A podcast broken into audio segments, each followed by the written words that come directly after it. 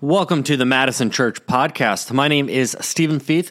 I'm the lead pastor of Madison Church and your host for today's episode, in which Madison Church asks for further clarification on Stranger Things. Last week's message title Stranger Things, Shrimp, Slavery in the Skin of a Dead Pig. What do we do when we come across these Old Testament and sometimes New Testament passages that seem to prohibit something like eating pork? But do not prohibit something like owning other people. We're going to get to that in just a moment. But before we do, I want to invite you to subscribe to the Madison Church podcast if you haven't already. We do a weekly podcast here with of the messages and the talks from Sunday, but when we get questions in like we're doing right now, we try to answer those to the best of our ability in the middle of the week. So make sure that you subscribe. Another thing that you can do is if you are already subscribed and you find this content helpful, you can rate and review it. Rating and reviewing it helps other people find us.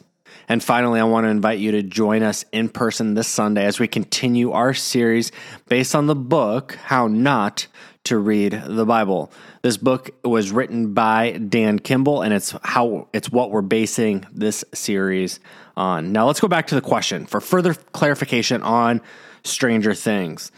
Last weekend, Sarah Hanson from Green Bay, the lead pastor of Exchange there, uh, led the talk and was talking about stuff like shrimp and pork being outlawed uh, in the Old Testament, how tattoos and piercings were banned, but then how the Bible also seemed to be all right with slavery. These passages are in there. We can't ignore them. To ignore them would be um, unfaithful. It would be not thinking correctly. It wouldn't be objective. It wouldn't be the right thing to do. And if we believe in God and we believe in the text, the Bible, then we need to look at them and figure out what God was doing and how God is still using that text to speak to us today. Now, when it came to shrimp and pork, we speculated that this was a likely a command to keep the community safe and healthy. We know a lot more about food health and safety in 2022 but Leviticus was written thousands and thousands of years ago. And so they just didn't know an awful lot about food safety. And so when God says don't eat shrimp and don't eat pork, we think that that likely was a command to keep the community safe. Now, other times, like with tattoos and piercings, this had to do with God's command of having no idols and only worshiping Him in neighboring countries and communities, they would tattoo and pierce their bodies. Uh, as sort of an act of worship. It was ritualistic. They did it for the dead.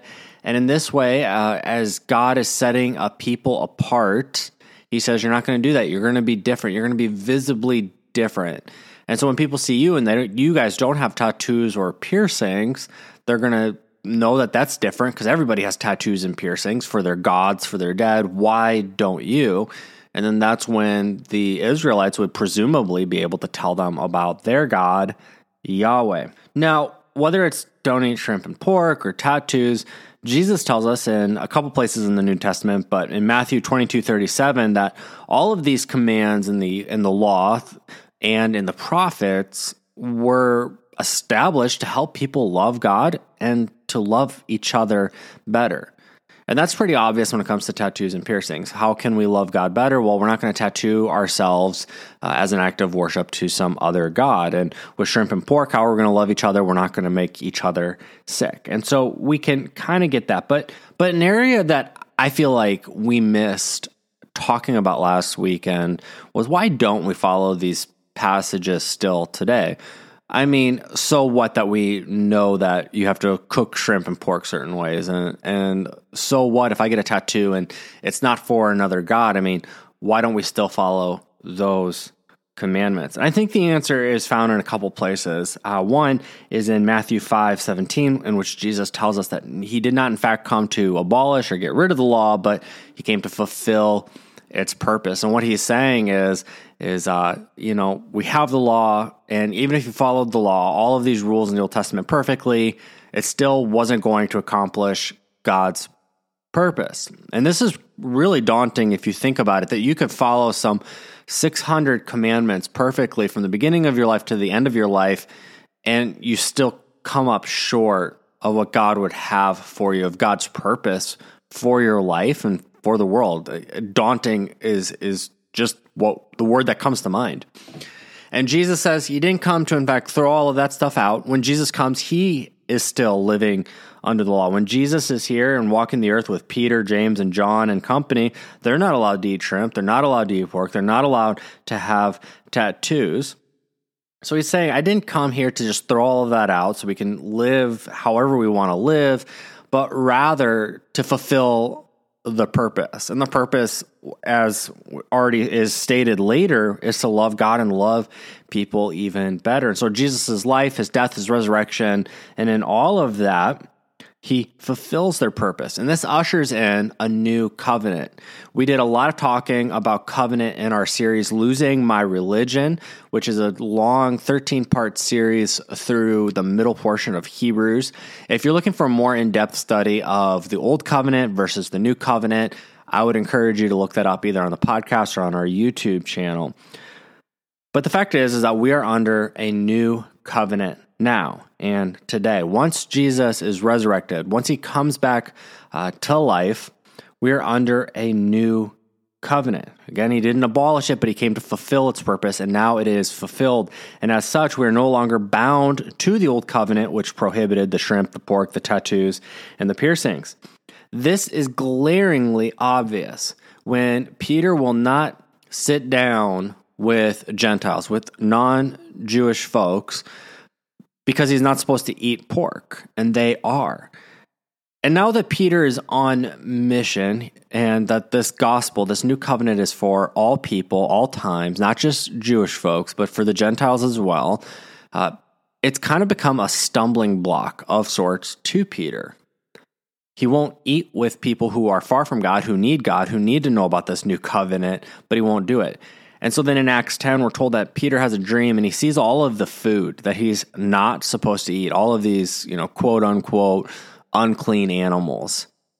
And God tells him to dig in. God tells him to, he's not bound by the Old Testament law anymore, that Jesus fulfilled it, and that he can, in fact, go ahead and have the bacon. He can, in fact, go ahead and have the shrimp.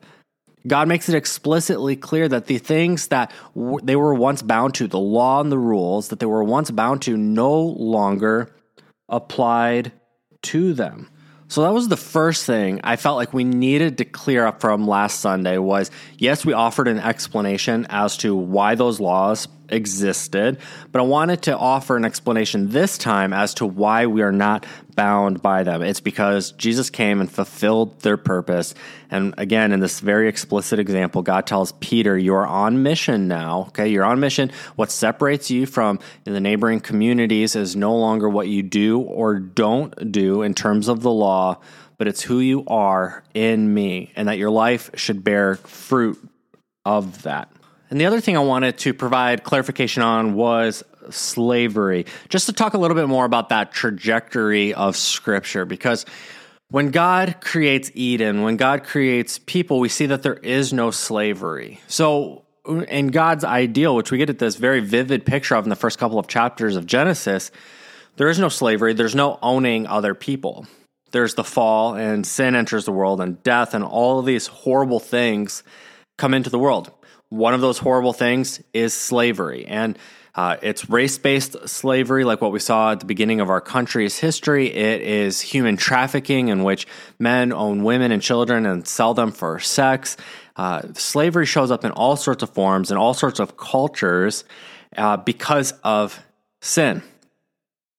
When God is introducing rules for slavery in Exodus, I want to point out that there was race based slavery going on at the time. This is what was going on in Egypt when the Israelites were enslaved there. If you were an Israelite at the time of Hebrew, you were enslaved simply because of that. You were a Hebrew and you're in Egypt, and so you're going to be a slave. So they did have race based slavery. Now, when the Hebrews escape from and they're led out of Egypt and they're developing their own national laws, their own national rules, as God is really leading them in that process, God says, even when it comes to slavery and, and servants, it's going to be different among you. And I think that that's really important to point out that they did live in a society in which there was race based slavery, in which uh, fathers sold their daughters uh, as prostitutes, uh, things that we still see today that are horrible. Those were going on. And God explicitly, in several places, bans that sort of thing. As Sarah said on Sunday, if you were to sell someone against their will, they didn't want to, God's command was to put you to death. If you did that, if you sold someone, if you kidnapped somebody with the intent to put them into slavery or to enslave them, you were to be put to death. And that's very strong language. That's a very strong command. But that's how serious God was about separating the Israelites, the Hebrews, from the rest of the world and saying, Not so among you. And as Sarah mentioned on Sunday, the slavery in the Old Testament, when it came to the Hebrews and Israelites, that was very different than the race based stuff. This was more like employment. If you needed a job, uh, you didn't apply for a job, you became someone's servant. And of course, as I've mentioned already a few times, yes, there was race based slavery, but this was different. The trajectory humanizes it. You see, there's no slavery, and then there's slavery, and it's awful. And then God, as the people of Israel walk away from Egypt, God says, We're still going to have this economic model in which people need jobs and they need food and places to live. Uh, and so we're still going to have servants, but it's not going to be like the rest of the world.